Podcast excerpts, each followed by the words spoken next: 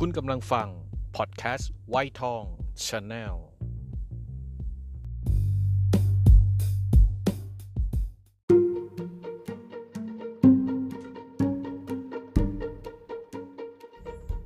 เกิดมาบ่นต้องบ่นที่มันต้องบ่นต้องบ่นต้องบ่นต้องบ่นไม่ได้ครับ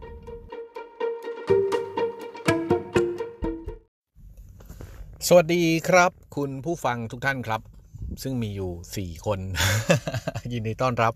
เข้าสู่วัยทอง Channel พอดแคสต์พอดแคสต์นะครับ วันนี้วันพฤหัสบดีที่ 23 ธันวาคม 2564 ครับเหลืออีก 8 วันเท่านั้นก็จะหมดปีนี้นะครับ ปีอันที่ไม่ดีเลยนะครับสองจะ 2 ปีเต็มละ กับวิกฤตโควิด พูดทุกสัปดาห์นะครับ อันนี้ก็ดูข่าวฟังข่าวเป็นรายวันไปแล้วกันนะครับ ว่าจะเปลี่ยนแปลงเปลี่ยนแปลงอะไรยังไงนะครับอะวันนี้จะมาพูดถึงเรื่องของความโลภของมนุษย์นะครับ ความโลภหรือโลภะเนี่ยทุกชาติทุกศาสนานะมีการพูดถึงหัวข้อนี้กันทั้งหมดเลยนะครับ โลภะโลภเนี่ยมันก็คืออยากได้เพิ่มมากขึ้น อยากได้สิ่งที่ สิ่งที่ไม่มันเกินความความจำเป็นพื้นฐานประมาณนี้นะครับ ความหมายมันออกมาทางไม่ค่อยดีครับ โลภก็คนคนไทยก็จะมีสำนวนสุภาษิตนะนะโลภมากลาบหาย แล้วมันก็มักจะเป็นอย่างนี้เสมอเสมอจริง ๆนะครับ ความความโลภเนี่ยมันทำมันเป็นจุดเริ่มต้นของการสูญเสียนะครับ วันนี้ก็จะมาเล่าให้พวกเราฟังถึงเรื่อง ของครอบครัวคุณนิกกี้นะชัด จริง ๆ แล้วข่าวมันออกมาสักพักแล้วล่ะ น่าจะเกือบเดือนแล้วมั้งหรือว่าต้นต้นเดือนนี่แหละต้นเดือนธันวาเนี่ยประมาณนี้นะครับว่าครอบครัวจันทพันธ์มั้งถ้าผมจำนามสกุลผิดขออภัยด้วย ของคุณนิกกี้นะชัดนะครับ ซึ่งตัวนี้กำลังดังเลย มีคุณแม่คุณนิกกี้แล้วก็คุณน้องนะครับ คุณเมาส์นิกกี้นอหนูนะครับนิกกี้เมาส์แต่ละคายคนว่าน่าจะเป็นมิกกี้มอมาเป็นนอหนูนี่แหละครับนิกกี้เมาส์พี่น้องกันสูญเสียเงินไปหลาย หลายล้านบาทนะครับกับอ่าเขาเรียกอะไรอะกองทุนเหรอ forex forex เอาจริง ๆนะครับ ด้วยความที่ลุงปล่อยไม่ไม่สนใจเรื่องนี้คือไม่ว่าจะเป็นชาร์เตอร์เป็น forex เป็นโอ้อะไรไม่รู้บ้าบอจะแล้วแต่ชื่อสรรหามา ถ้าเป็นคำแบบนี้นะ แล้วสถาบันไม่ได้ออกมาจากสถาบันการเงินใด ๆ นะ ลุงไม่สนใจเลยครับ ไม่สนใจมาแต่ไหนแต่ไร เพราะฉะนั้นขออภัยนะครับ ถ้าเกิด forex เนี่ยเขามีตัวตนจริง แต่ว่าถูกคนกลุ่มหนึ่งมาเอาชื่อไปใช้ก็ขออภัยด้วย แต่ส่วนตัวลุงไม่เคยเชื่อพวกกองทุนเหล่านี้เลยนะครับอะเล่าครอบครัวนิกกี้ ณฉัตรก่อนนะครับ มันเกิดจากช่วงนี้เนี่ยบิตคอยน์บิตคอยน์หรือพวก คริปโตเคอร์เรนซีซึ่งเป็นเงินอิเล็กทรอนิกส์มันกำลังมา มันกำลังเป็นกระแสนะครับ หลายคนก็ซื้อไว้ตอนซื้อไว้ซื้อ 1 ล้าน ตอนนี้มันโตเป็น 2 ล้านกว่าอะไรเงี้ย มันโตเท่าตัว 100%ก็รู้สึกดีใจนะครับ แล้วก็เจ้าเมาส์เนี่ยน้องของคุณนิกกี้เนี่ยเขาก็เหมือนกับไปเปิดดูอะไรประมาณนี้แหละครับ แล้วก็มีเพื่อนที่เขาบอกว่ารู้จักกันมาเป็น 20 ปีแล้ว มาชวนให้เล่น Forex แล้วก็มีการลงที่แรก 10,000 บาท 10,000 บาท ลองถอนออกพันห้าถอนได้มันกำไรนะครับกำไรประมาณ 3,000 อะไรเงี้ยก็ถอนออกมาพันห้าก็ถอนได้ก็เลยลงเพิ่มลงเพิ่ม ทีนี้มันก็เป็นกลยุทธ์เป็นเทคนิคของพวก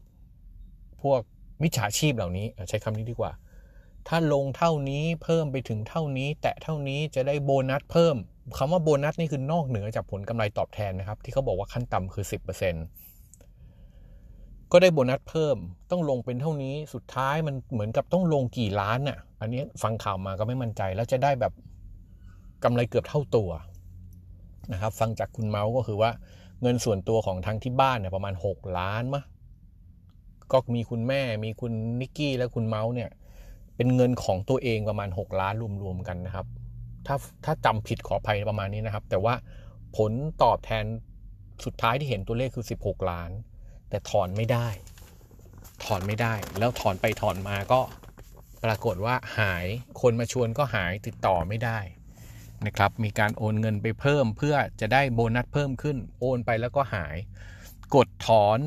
ก็บอกว่าคุณกดถอน 3 ครั้งในวันนี้ยอดเดียวกัน เพราะฉะนั้นคุณต้องรอครั้งละ 10 วันรวมเป็น 30 วัน อะไรประมาณนี้นะครับ ทั้งหมดทั้งมวลนะครับ ลุงก็เลยสรุปว่ามันเกิดจากโลภะนี่แหละ ถามว่าเป็นความผิดของครอบครัวไหม ไม่ใช่ความผิดครับ ไม่ใช่ความผิด คือเป็นเหยื่อมากกว่า เป็นเหยื่อนะครับเอเรื่องนี้แม้กระทั่งลุงเองนะ ไม่แน่หรอกครับ วันใดวันหนึ่งก็อาจจะโดนเรื่องนี้ก็ได้ ถึงแม้จะบอกว่าเราจะอยากขาดจากเรื่องนี้ เราจะไม่สนใจ เราจะไม่อะไรก็ตามแต่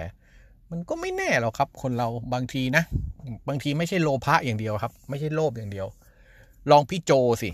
อ่าสมมติพี่โจวีชราเนี่ยบอกเอ้ยลุงหมู อันนี้ชัวร์แน่นอน ผมการันตี คือพี่โจก็ไม่ได้ตั้งใจจะจะมาหลอก แต่พี่โจแบบเขาเรียกอะไรอะได้อาจจะได้ข้อมูลมาบางอย่าง อาจจะลงไปหมื่นหนึ่งแล้วถอนได้พันห้าอย่างที่อย่างที่นิกกี้โดน แล้วก็คิดว่ามันได้จริงก็เลยมาชวนลุงลุงก็อาด้วยความเป็นพี่โจมาชวน ด้วยความเป็นพี่โจมาชวนก็เราไม่ได้ไว้ใจกองทุน แต่เราก็เชื่อว่าพี่โจคงไม่หลอกเราอ่าเราคิดอย่างนี้นะพี่โจคงไม่หลอกเรา แต่ที่ไหนได้พี่โจก็ไม่ได้หลอกหลอกเราจริง ๆ แต่พี่โจไปโดนคนอื่นหลอกมาอีกทีหนึ่งเพราะฉะนั้นครับ เพราะฉะนั้นครับไอ้เรื่องแบบนี้มันวนกันมา ทุกทุกช่วงของอายุเราอะ่ะ ปีนี้ลุง 47 ย่าง 48 เจอไอ้เรื่องเนี้ยไม่ว่าจะเป็นมอร์แกนสแตนดาร์ดชัด อะไรสักอย่างจำชื่อไม่ได้หลายอย่าง หยมันวนเข้ามาในชีวิตแทบจะ5ปีครั้ง6ปีครั้งเนี่ย จะเจอแบบนี้ตลอด โชคดีนะ ตอนช่วงนั้นอะช่วงที่เรายังไม่มีความรู้อะเรายังไม่ค่อยเท่าไหร่อะเราก็ไม่มีตังค์อ่าเราก็เลยไม่สามารถไปเล่นอะไรกับพวกนี้กับเขาได้ ตอนนี้ความรู้มีครับ แต่มีเรื่องหนึ่งที่เหมือนเดิมก็คือ ก็ยังไม่มีตังค์เหมือนเดิม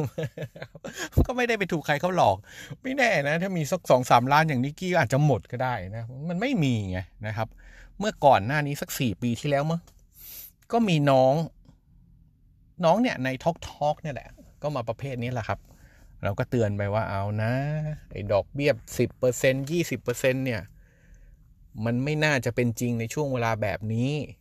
นะครับ ความเป็นจริงเนี่ยมันไม่ควรไม่ควรจะมีดอกเบี้ยได้สูงขนาดนี้แต่เขาก็ยืนยันว่ามันนู่นนี่นั่น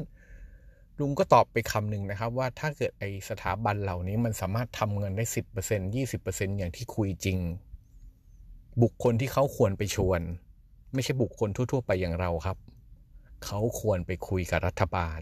รัฐบาลไหนก็ได้ที่มีตังค์เยอะๆ ไปคุยกับสถาบันการเงินไหนก็ได้ที่มีตังค์เยอะๆ นั่นเขาจะได้ตังค์เยอะมากขึ้น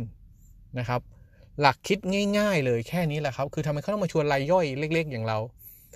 เอ่อถ้าคนที่สังเกตดีๆนะครับ สมมุติว่ามีไม่ใช่สมมุติแหละเมื่อก่อนนะครับบริษัทปตทเนี่ยเป็นกึ่งรัฐวิสาหกิจ ก็คือมีรัฐบาลถือหุ้นเยอะอยู่ส่วนหนึ่ง เพราะมันเป็นเป็นธุรกิจที่ป้องกันการผูกขาดนะครับ มันมาจากปั๊มน้ำมันสามทหารนะครับแล้วแปลมาเป็นปตท ซึ่งมีหน้าที่ไปขุด ก๊าซธรรมชาติในอ่าวไทย ซึ่งรัฐบาลถือหุ้น แล้ววันหนึ่งที่มีรัฐบาลหนึ่งนะครับ แปลรูปปตทเป็นบริษัทมหาชน คือเอาเข้า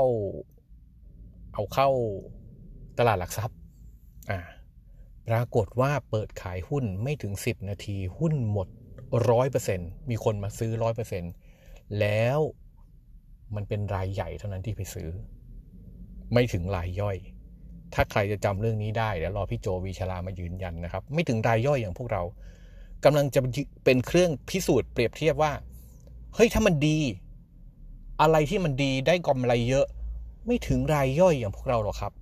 รายใหญ่เก็บไปหมดแล้วทำไมถึงมาถึงรายย่อยอย่างพวกเราได้ แค่นี้ก็เป็นจุดสังเกตแล้วนะครับ เพราะฉะนั้น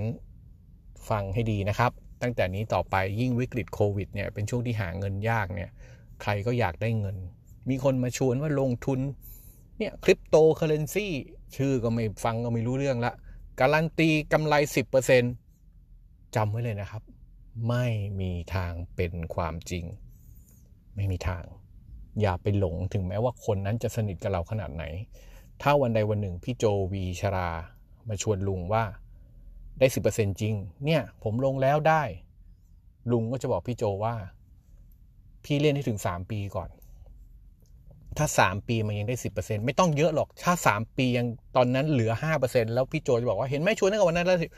ถึงวันนั้นถ้าสิบปีพี่สามปีผ่านไป ถึงแม้เหลือห้าเปอร์เซ็นวันนั้นจะเล่นด้วย เอาให้ถึงสามปีก่อนนะครับ ไม่ต้องโลภครับ ยุคนี้ห้าเปอร์เซ็นก็เอาละอย่าไปถึงสิบเลยนะครับ แม้กระทั่งสามเปอร์เซ็นต์นะก็เอาเถอะ แล้วถ้าสุดท้ายจริง ๆ ก็คิดไว้ว่า เงินต้นกูไม่หายก็บุญแค่ไหนแล้ว ไม่ต้องได้หรอกดอกเบี้ย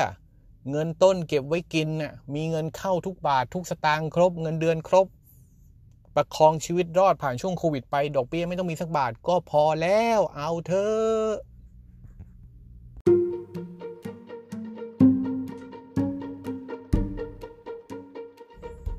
เกิดมาบน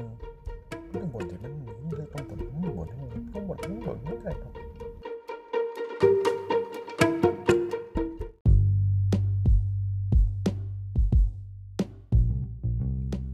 คุณกำลังฟัง พอดแคสต์ไวทองชาแนล